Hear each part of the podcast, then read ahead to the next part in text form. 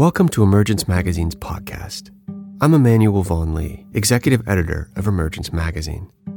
In each issue, we feature in depth interviews, narrated essays, and stories exploring the threads connecting ecology, culture, and spirituality. David Abram is a cultural ecologist and philosopher. He is the founder and creative director of the Alliance for Wild Ethics. His books include Becoming Animal, An Earthly Cosmology, and The Spell of the Sensuous Perception and Language in a More Than Human World. At the intersection of two seemingly opposing trends, techno optimism and ecological despair, David Abram undertakes an exploration of animism, the perception that everything has the capacity for meaningful expression.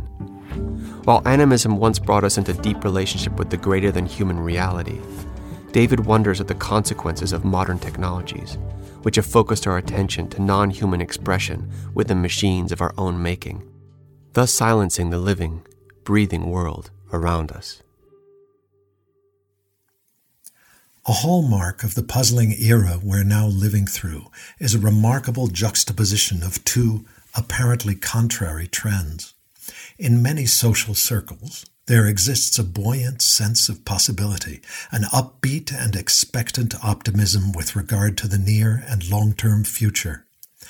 Yet in other societal spheres, a spreading despondency weighs folks down whenever they contemplate our collective future, an overwhelming hopelessness that interferes with their ability to even envision a livable future a generation or two from now.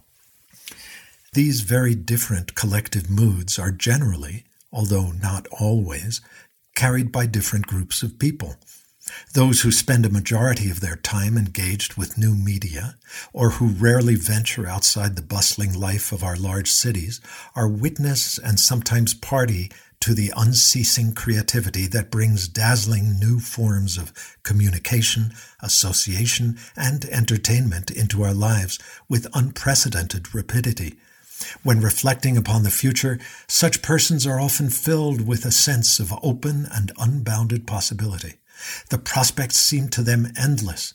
Many intuit that new technologies promise ever greater freedom for our kind. They anticipate with a sense of wonder bordering on awe the advent of ever more complex robotics and the ability of nanotechnology to eliminate many of the world's problems. They look forward to the eradication of disease and the chance for humankind, augmented by or in tandem with new technologies, to determine its own future and to spread soon enough to other planets and beyond. Then there are those who spend much of their time outside the large urban and suburban centers, or at least out of doors within those cities, and hence in direct relation to the wider than human collective of earthly life. Such folks are often beset by a deepening malaise.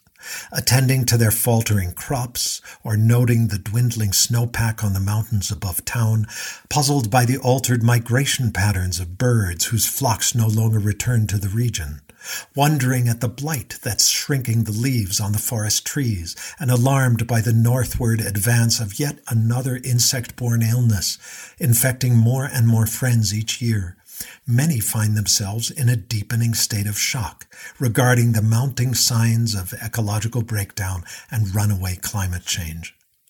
They've allowed a few years for this recent hiatus in the seasonal cycle to right itself, but when the expected correction fails to materialize, when the patterns they've known from childhood and from their grandparents' childhoods never reassert themselves, then an uncanny form of anxiety begins to darken their dreams and leave a bitter taste whenever they swallow. It's an anxiety that seems less about their own well-being or even their children's than about the whole of the breathing landscape that's given rise to and sustained every facet of human life until now.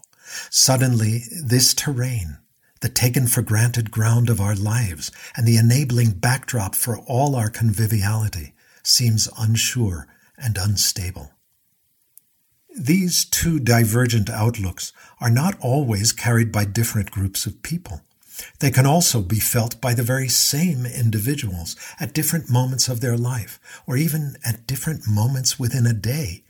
This is especially true now that almost every vocation involves engaging to some extent with digital technology and being exposed to the dynamism of its ongoing evolution. And even those persons entirely immersed in the hubbub of urban life, or wholly enmeshed in online forms of interaction, can no longer avoid coming into contact with news of ecological calamity even if their city has not yet succumbed to rolling power outages or had its streets inundated by rising floodwaters, they still encounter images of intensifying floods and never before seen hurricane winds as those images and video clips bounce around the digital ether. The coverage of news regarding the more than human natural world by modern media remains crazily minuscule relative to the coverage of exclusively human goings on, of human violence and personal scandals. Yet not even the most blinkered news organizations can avoid mentioning cyclones and runaway forest fires when these threaten large swaths of the human population. And so we all come into contact with both trends, and some persons are afflicted, although at different times, by both moods. At one moment, they feel the shuddering horror of the extinction spasm now gripping our planet. At another, they are enlivened by giddy optimism, inspired by the techno utopian zeal that courses like a river of money through the world of software development, social network apps, and high tech innovation. In those who are regularly captured by both states of mind, we might expect to see these contrary moods begin to blur and blend into something new and insightful, an understanding of how these two intensifying dynamics actually inform one another. But such is not the case. The two states of mind are so incommensurable that each seems unable to communicate with the other, and so such persons are buffeted back and forth, sometimes afloat with technological optimism, at other times struck dumb with a foreboding that seems to intensify with each passing season. How, then, can we make sense of this curious juxtaposition? What are the actual relations between these two apparently contrary trends? Deepening ecological catastrophe and the ease with which it provokes the apocalyptic imagination, and rapidly burgeoning technology with its attendant technological utopianism. Is it possible, for instance, that the many new and onrushing technologies currently bursting upon the scene are arriving just in time to avert ecological catastrophe? Indeed, have they been somehow called into being by the unprecedented stress in which our planet now finds itself? Or, on the contrary, is the intensive mining and manufacture necessary to the new technologies a key factor in the emergence of these worldwide environmental stresses.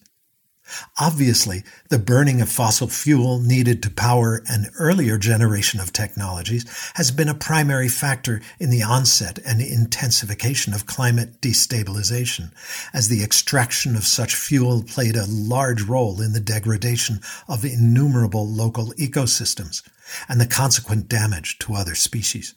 Still, we may wonder does the emergence of big data, made possible by digital technology, now enable research that promises to alleviate those very stresses on the planet?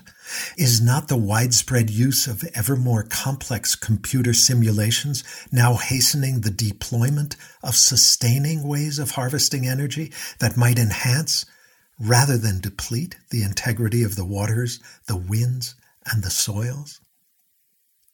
Without doubt, there exists a complex range of relationships between the rapid deterioration of ecological integrities and the rapid growth of digital technologies.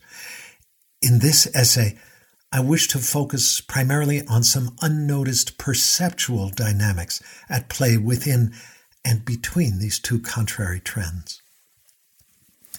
My work has long been concerned with the human propensity for animistic engagement with every aspect of the perceptual world.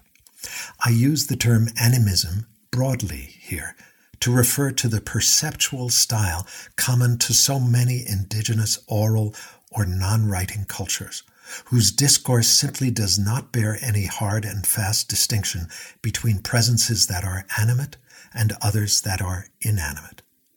Rather, for most traditionally oral indigenous cultures that we know of, any and every phenomenon is potentially animate. Everything moves. All things are felt to have their own pulse, their own inner spontaneity or dynamism. All things have agency, the capacity to act. Although some things, like trees, rocks, or mountains, clearly move much slower than other things, like bears or dragonflies. Such styles of perception show themselves in exceedingly different ways throughout diverse indigenous traditions, Yet Western ethnologists in the late 19th and early 20th centuries could not help but notice this curious commonality among the divergent tribes they lived with and sometimes managed to learn from. The members of such cultures seemed to respond to their surroundings as though all things were alive, and at least potentially aware. Further, from this animistic perspective, it seemed that all things were felt to be expressive all things had the power of meaningful speech, although, of course, very few of them spoke in words. The conventional interpretation of such ways of encountering the world among social scientists has held that traditional tribal persons are confusedly projecting human attributes such as life and consciousness into non-human and ostensibly inanimate phenomena. I wish to argue, however, that animistic perception is utterly normal for the human organism, a kind of default setting, to use a technological metaphor, for our species. That in the absence of intervening technologies, the human senses spontaneously encounter the sensorial surroundings as a field of sensitive and sentient powers. Our most immediate experience of the earthly world and of the myriad bodies that compose this world is of a multiply animate cosmos wherein no thing is definitively void of expressive agency or life. To be sure, such participatory experience is very far from our current feel for things in the midst of contemporary hypermodern civilization.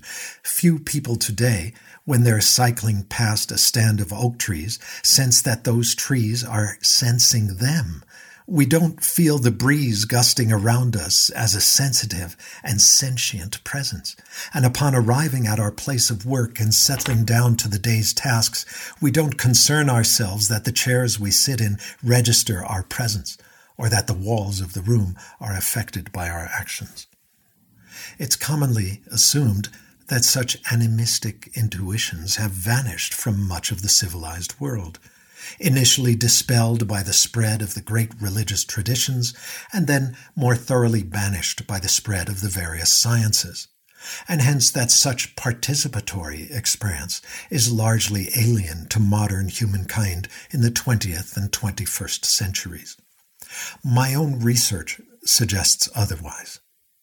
Not only have diverse Aboriginal traditions continued to unfold and to contribute elements of their own deeply participatory lifeways to the colonial powers that tried to subjugate or subsume them, but the dominant Western culture has itself been deeply shaped by intensely participatory animistic forms of experience.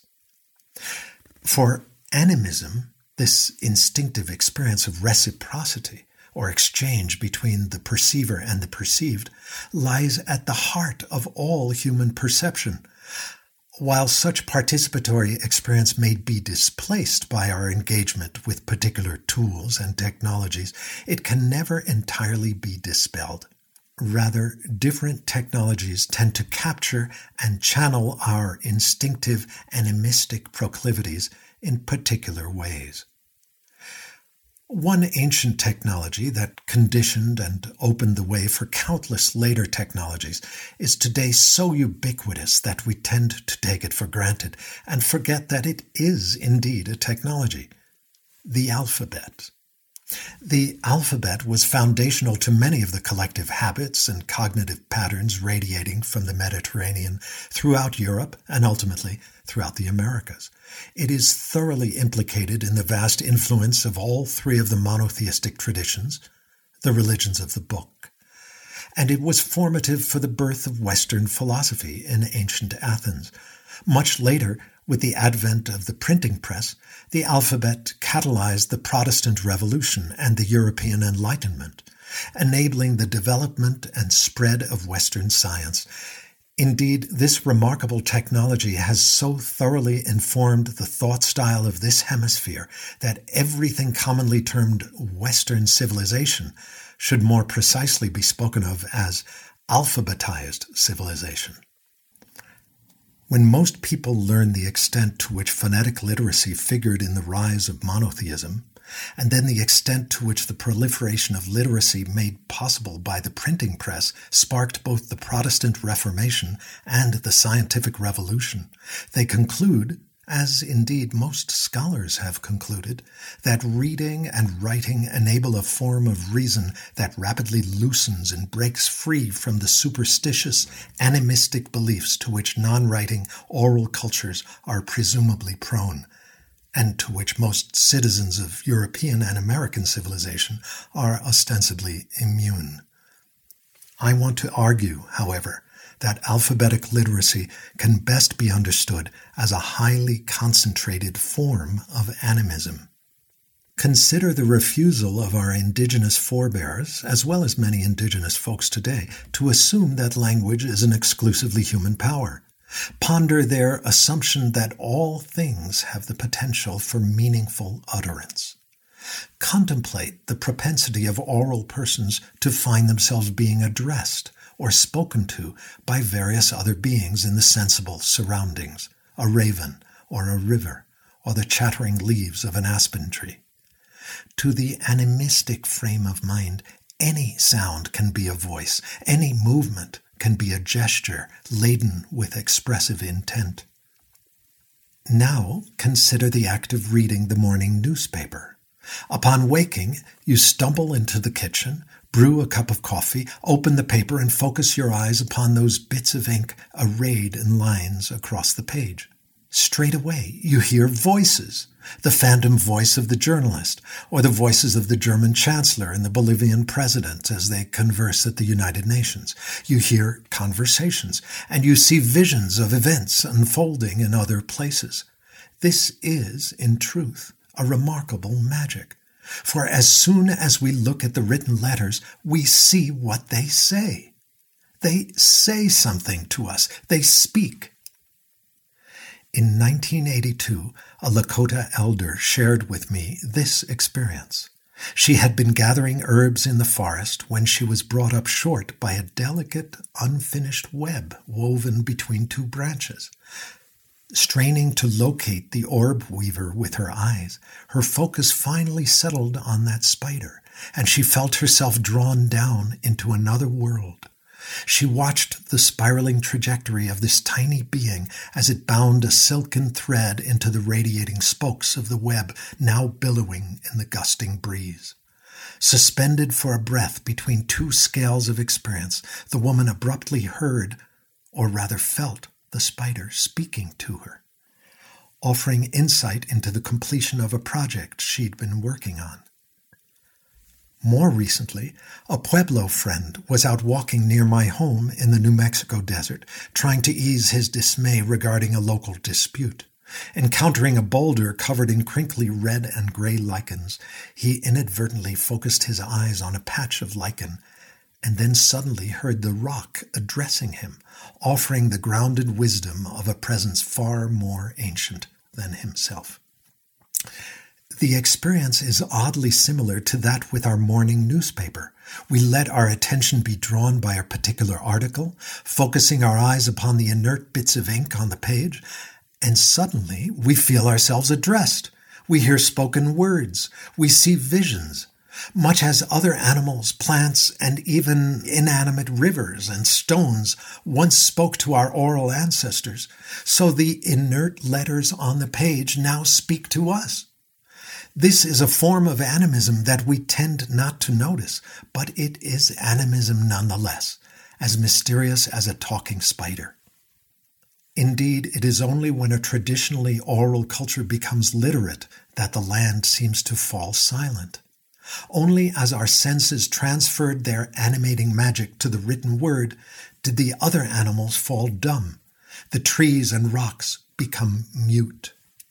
For to learn this new magic, we had to break the spontaneous participation of our eyes and ears in the unfolding terrain in order to recouple those senses with the flat surface of the page. I remember well in first grade the intensity with which I had to train my listening ears and my visual focus upon the letters in order to make each letter trigger a specific sound made by my mouth, such that now, whenever I see the letter K, I instantly hear k in my mind's ear. And whenever I see an M, I hear mm. If my ancestors once engaged in animistic participation with bent twigs, animal tracks, cliff faces, and cloud shapes, I learned an analogous participation with the letter shapes upon the page.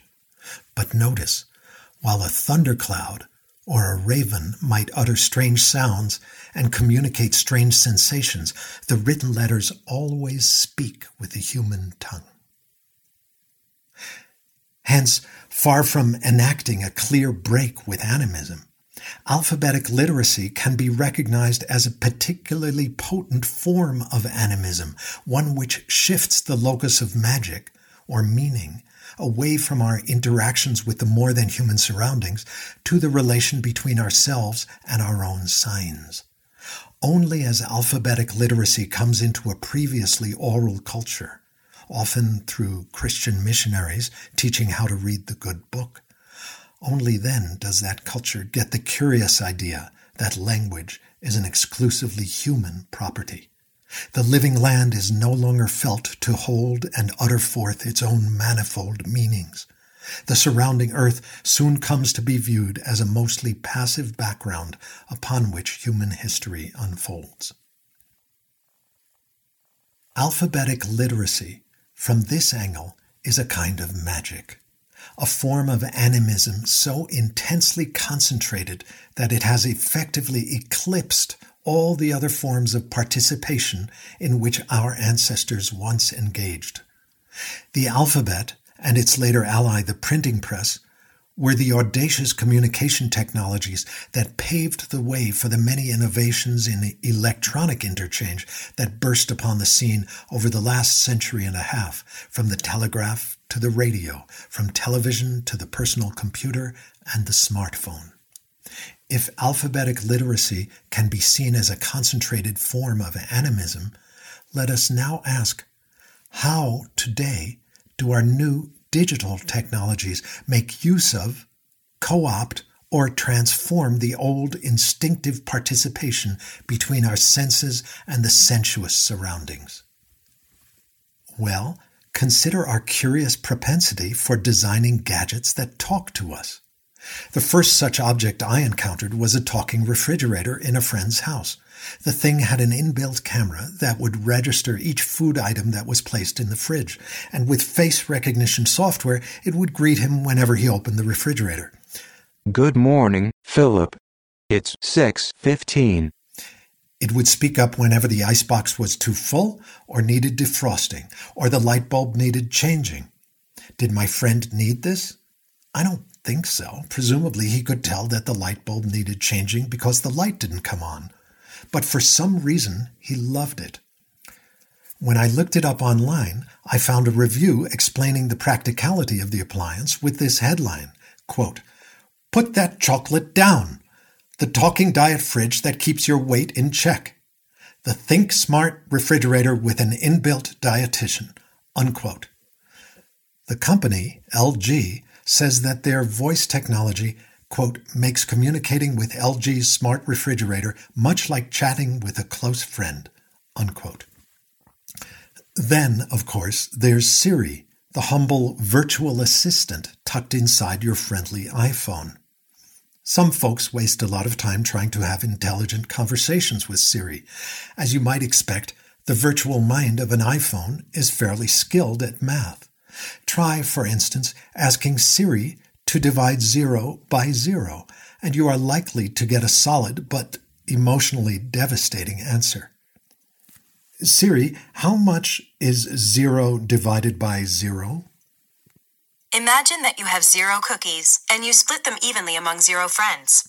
How many cookies does each person get? See, It doesn't make sense. And Cookie Monster is sad that there are no cookies. And you are sad that you have no friends. Siri, how much wood would a woodchuck chuck if a woodchuck could chuck wood? In a study called The Ability of Woodchucks to Chuck Cellulose Fibers, published in the Annals of Improbable Science in 1995, the authors found that woodchucks chew wood at a rate of 361.9237001 cubic centimeters per animals per day. Thanks, Siri. Soon, however, even the loneliest persons come to realize that the relationship will probably not get very far. Is it not obvious that by outfitting our devices with natural language user interfaces, we are striving to recreate in a clumsy fashion something of that old ancestral sense of living in a world wherein all things have the potential for expressive speech? We're trying to recreate that magic, but ultimately it doesn't satisfy. Indeed, it's a pretty paltry substitute because, after all, the only things that now speak to us are our humanly engineered virtual assistants, like Amazon Alexa or Google Assistant, and their associated appliances. Despite the flimsy gesture toward a kind of magical reality, the fact is that we're still speaking only to ourselves, to things that we have programmed to talk back to us. And so, after the initial novelty, which maybe lasts about 20 minutes, there's nothing here that can surprise us or yield a sense that we're in communication with beings strangely different from ourselves. Worst of all, these artifacts talk entirely in words. In fact, they speak our own language, English or French or Chinese, yet they speak it without any spontaneous affect or feeling. The words come to us not as an expression of how the rectangular intelligence of that refrigerator actually feels, with its shiny exterior and its cool compartments stocked with wilting lettuce leaves and some forgotten pickles, now grown black and fuzzy with mold, but as an endlessly reiterated bodiless monotone that reflects only the monotonous boredom of programmers working in sterile factory spaces. Far from igniting a sense of wonder, these artifacts offer only a sham facsimile of wonder, and speaking with them draws one into an airless space where feeling falls away, a virtual and vapid zone where real wonder goes to die. Of course, talking objects was only the beginning. The real techno transformation currently underway is the rapid advent of ubiquitous computing, otherwise known as the Internet of Things, or appropriately for us here, enchanted objects. This is the growing trend toward embedding microprocessors in all sorts of everyday objects, so those things can communicate with one another as well as with us. Since these objects will steadily exchange information with the Internet, they'll be able to solve all sorts of problems for us umbrellas that start glowing when there's a forecast for rain, doorbells that ring with a different sound for each of the people you know. The big vision animating all this aims to engineer intelligence into the countless things that we already use, not just refrigerators, but bicycles, shovels, garbage pails, curtains, you name it. And of course, we'll have wearable technology as well, not just watches and glasses, but clothing with sensors and software built into it so that you and I become one of the things that are connected to and through the internet to all the other thinking things around us. Like the jacket already designed that gives you a hug every time someone likes your Facebook post. A few years ago, British Airways gave passengers flying from New York to London blankets embedded with neurosensors to track how they were feeling. Apparently, this was more scientific than simply asking them.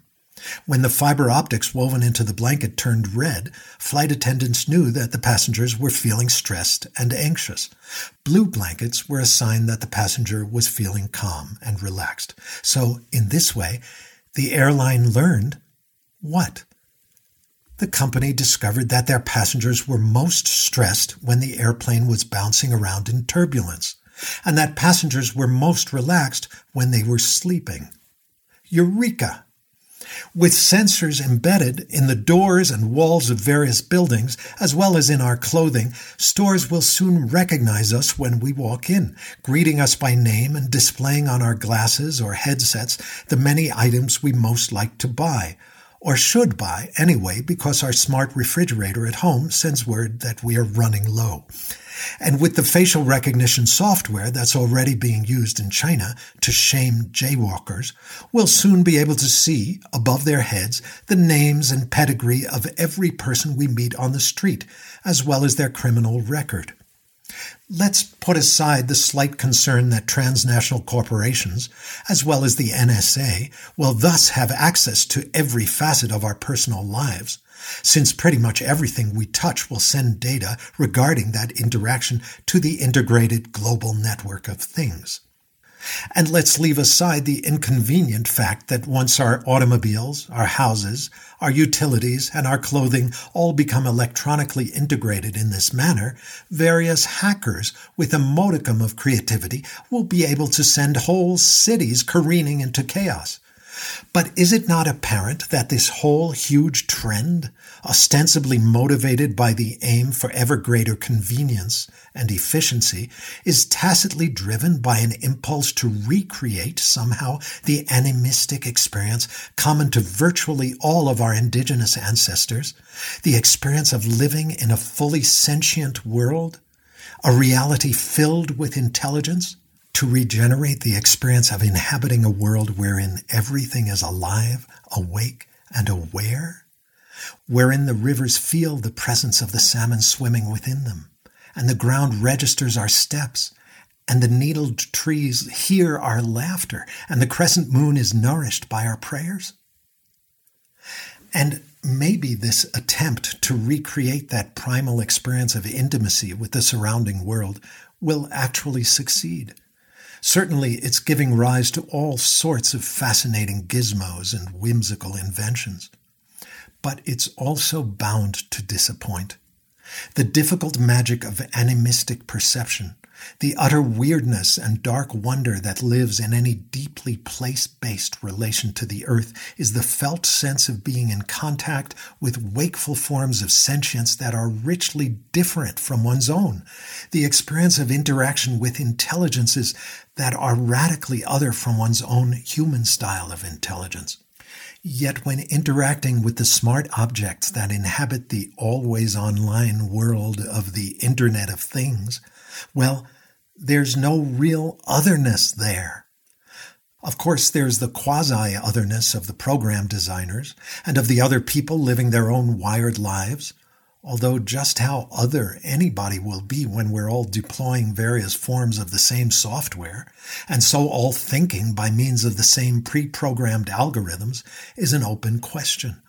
My point, however, is that there's no radical otherness involved. It's all humanly programmed, and it's inhabited by us humans with our own humanly built artifacts. It's all basically a big extension of the human nervous system. As we enter more deeply into the world of ubiquitous computing, we increasingly seal ourselves into an exclusively human zone of interaction we enter into a bizarre kind of intraspecies incest. Yet it's the alterity or otherness of things, the weirdly different awareness of a humpback whale sounding its eerie glissandos through the depths, or an orb weaver spider spinning the cosmos out of her abdomen, or the complex intelligence of an old growth forest, dank with mushrooms and bracket fungi, humming with insects and haunted by owls. It's the wild, more than human otherness of these powers that makes any attentive relation with such beings a genuine form of magic, a trance like negotiation between outrageously divergent worlds. Without such radical otherness, there's no magic. Wandering around inside a huge extension of our own nervous system is not likely to bring a renewal of creaturely wonder or a recovery of ancestral capacities. It may keep us fascinated for a time, but also vaguely unsatisfied, and so always thirsty for the next invention, the next gadget that might finally satisfy our craving, might assuage our vague sense that something momentous is missing. Except it won't. Let's look closer at one facet of this brave new world that many people already use a great deal GPS, or the Global Positioning System. Here's a tool that's surreptitiously crept into our lives. It's convenient, easy to use, and just happened to come pre installed within our cell phone, so why not? Without any public or private reflection, Cell phone users just began consulting this technology that commonly talks in that soporific voice. In 45 yards, turn right onto Forest Glade. Few considered what might be lost if we became reliant upon this technology our capacity to orient in the world. Hence, in the space of a little more than a decade, innumerable persons are forfeiting are short circuiting the most ancient and visceral attunement between our animal body and the animate earth, which is our never entirely conscious ability to find our way within the local terrain. It's a skill we inherited from our primate ancestors, handed down to them by the other creatures in our evolutionary lineage, which stretches all the way back to those ancestral fish navigating the ocean depths. Think of the migrating salmon, who somehow, after two or three years in the open ocean, find their way back to the same river, the very same tributary, the very same tiny stream where they were hatched. Consider the profound somatic attunement whereby a salmon feels its way between faint electromagnetic anomalies, riding a particular angle of sun as it filters down through the rippled surface, gliding with certain currents and plunging up against others, dreaming its way through gradients of scent and taste toward a particular bend of gravel and streamside shadow. That's akin to our own ancestry. Like those fish, like amphibians, like all of our fellow mammals, our bodies have co-evolved with the dynamic shapes and patterns of the breathing earth. Our animal eyes are tuned to the earthly rhythms of light and shadow, and our skin to the subtle changes in the atmosphere. We are born of this earth, and so are primed to be in relation to it. We find our way through the terrain, much as a newborn feels its way across its mother's belly to where the milk forth. But now, using GPS, we've interrupted that old rapport between our bodies and the earthly sensuous. We're no longer noticing the patterns of the place we are in, registering the sounds and the smells and the shape of various landforms as we pass them, because we're synapsed to the smartphone, taking directions from a device that's taking its directions from a complex of 32 satellites orbiting the Earth 12,500 miles above our heads. We no longer know where we are anymore without GPS to tell us.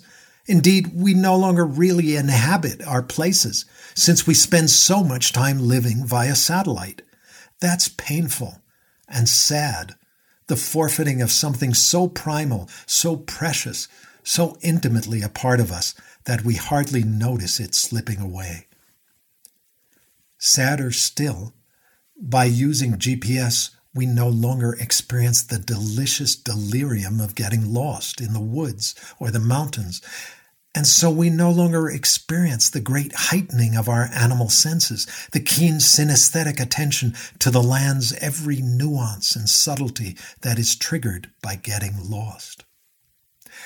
Western navigators, long reliant on a large array of instruments, remain astonished by the ability of traditional seafaring peoples to find their way across the broad ocean by sensing subtle changes in the ocean currents, by tasting the wind and reading the weather, by conversing with the patterns in the night sky. Similarly, many bookish persons find themselves flummoxed by the ease with which citizens of traditionally oral, place based cultures seem always to know where they are, their capacity to find their way even through dense woodlands without obvious landmarks, an innate orienting ability that arises when on intimate terms with the ground, with the plants, with the cycles of sun, moon, and stars. GPS seems to replicate this innate and fairly magical capacity, but instead of this knowledge arising from our bodily interchange with the earthly cosmos, here the knowledge arrives as a disembodied calculation by a complex of orbiting and ground-based computers. In truth, the smartphone itself, which keeps us in contact with other people in distant places, mimics a kind of terrestrial attunement that was once our common birthright. Last year, I co-led an expedition into the Kalahari Desert with John Young, a legendary tracker and nature educator steeped in several indigenous tracking traditions, in order to learn from a band of San Bushmen who are struggling to preserve many of their traditional hunting and foraging lifeways in the face of relentless development. A San elder shared with me his common experience as a young hunter, how upon following the tracks of another creature, he would soon be able to envision the animal's movements as it laid down those very tracks, and if he kept up his concentration, he might come to feel the prey where it was at the present moment, feeding or sleeping or whatever it was doing at the far end of those tracks.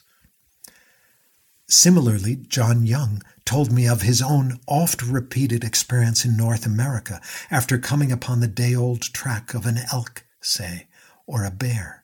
If he begins to follow the intermittent track, picking it up again and again wherever it leaves off, while also opening his peripheral senses to the sing-song calls and flight patterns of birds, noticing the movements of other small animals, sniffing the air, and registering shifts in the wind as it rattles the leaves of nearby trees, then it will sometimes happen that he receives, in his mind's eye, an image of that elk where it is browsing by a stream bend in a distant part of the forest and if he quietly makes his way to that stream, he will discover the elk just there at that spot.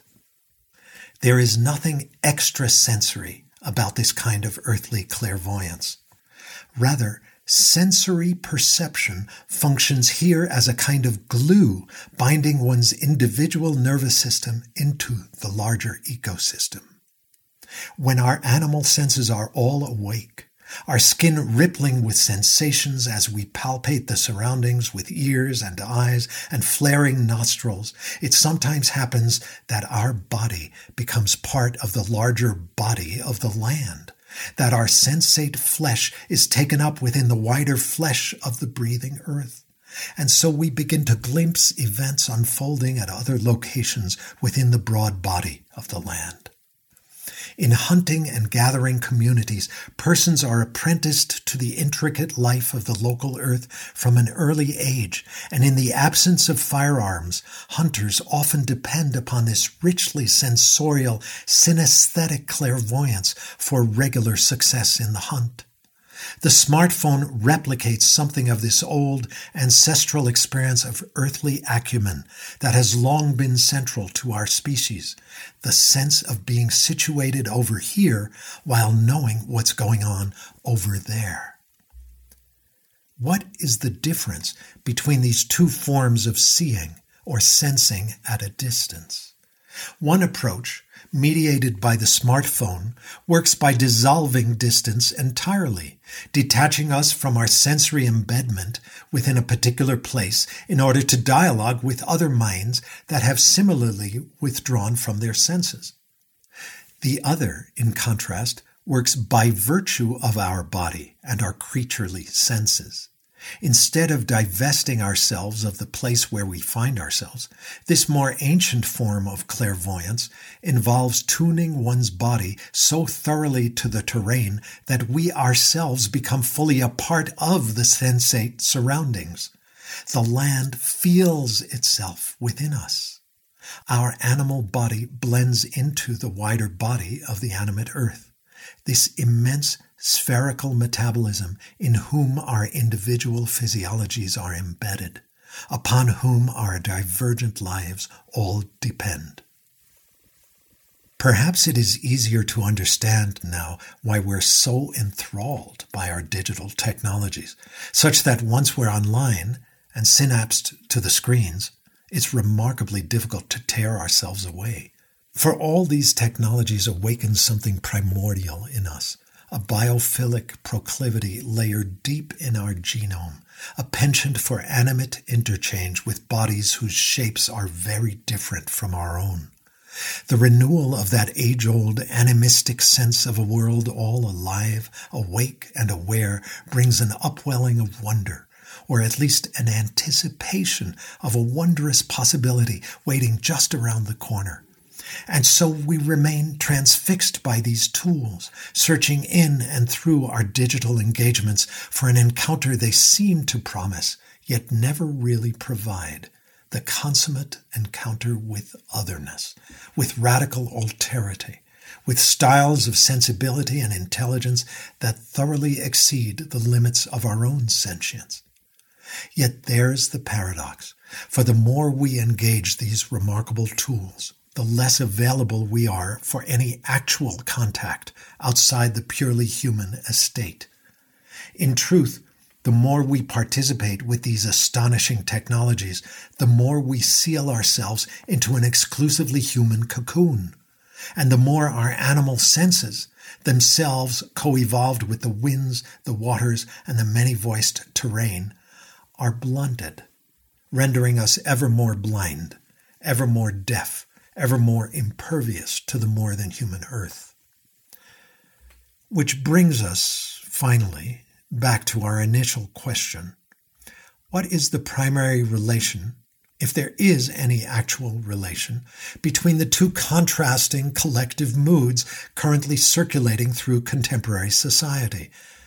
Between the upbeat technological optimism coursing through many social circles and the mood of ecological despondency and grief that so many other persons seem to be feeling. As a writer who uses digital technology, I can affirm that these tools are enabling many useful, astounding, and even magical possibilities. But all this virtual magic is taking a steep toll. For many long years, this techno wizardry has been blunting our creaturely senses, interrupting the instinctive rapport between our senses and the earthly sensuous. It's been short circuiting the spontaneous reciprocity between our animal body and the animate terrain, disrupting the very attunement that keeps us apprised of what's going on in our locale, the simple somatic affinity that entangles our body with the bodies of other creatures, binding our sentience with that of the local earth. Today, caught up in our fascination with countless screen fitted gadgets, we're far more aloof from the life of the land around us, and hence much less likely to notice the steady plundering of these woodlands and wetlands, the choking of the winds and the waters by the noxious byproducts of the many industries we now rely on.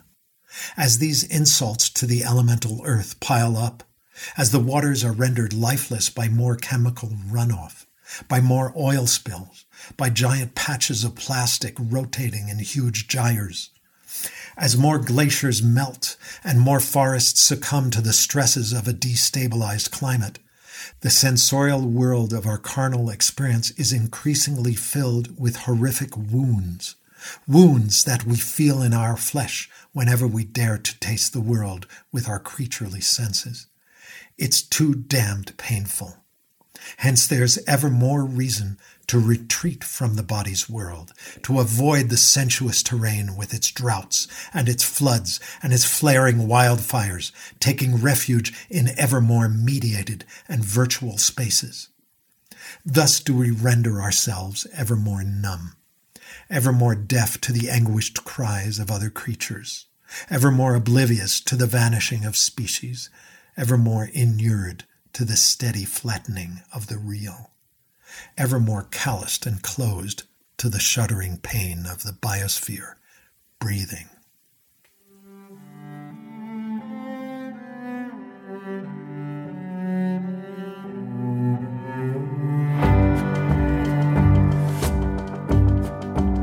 Emergence Magazine is an initiative of Kalliopeia Foundation. Our original essays, in depth interviews, films, and rich multimedia explore the threads connecting ecology, culture, and spirituality. Our theme music is composed by H. Scott Salinas. You can subscribe to our podcast on Apple iTunes, Google Play Music, Stitcher, and TuneIn. To subscribe to our newsletter and check out more of our stories, visit emergencemagazine.org.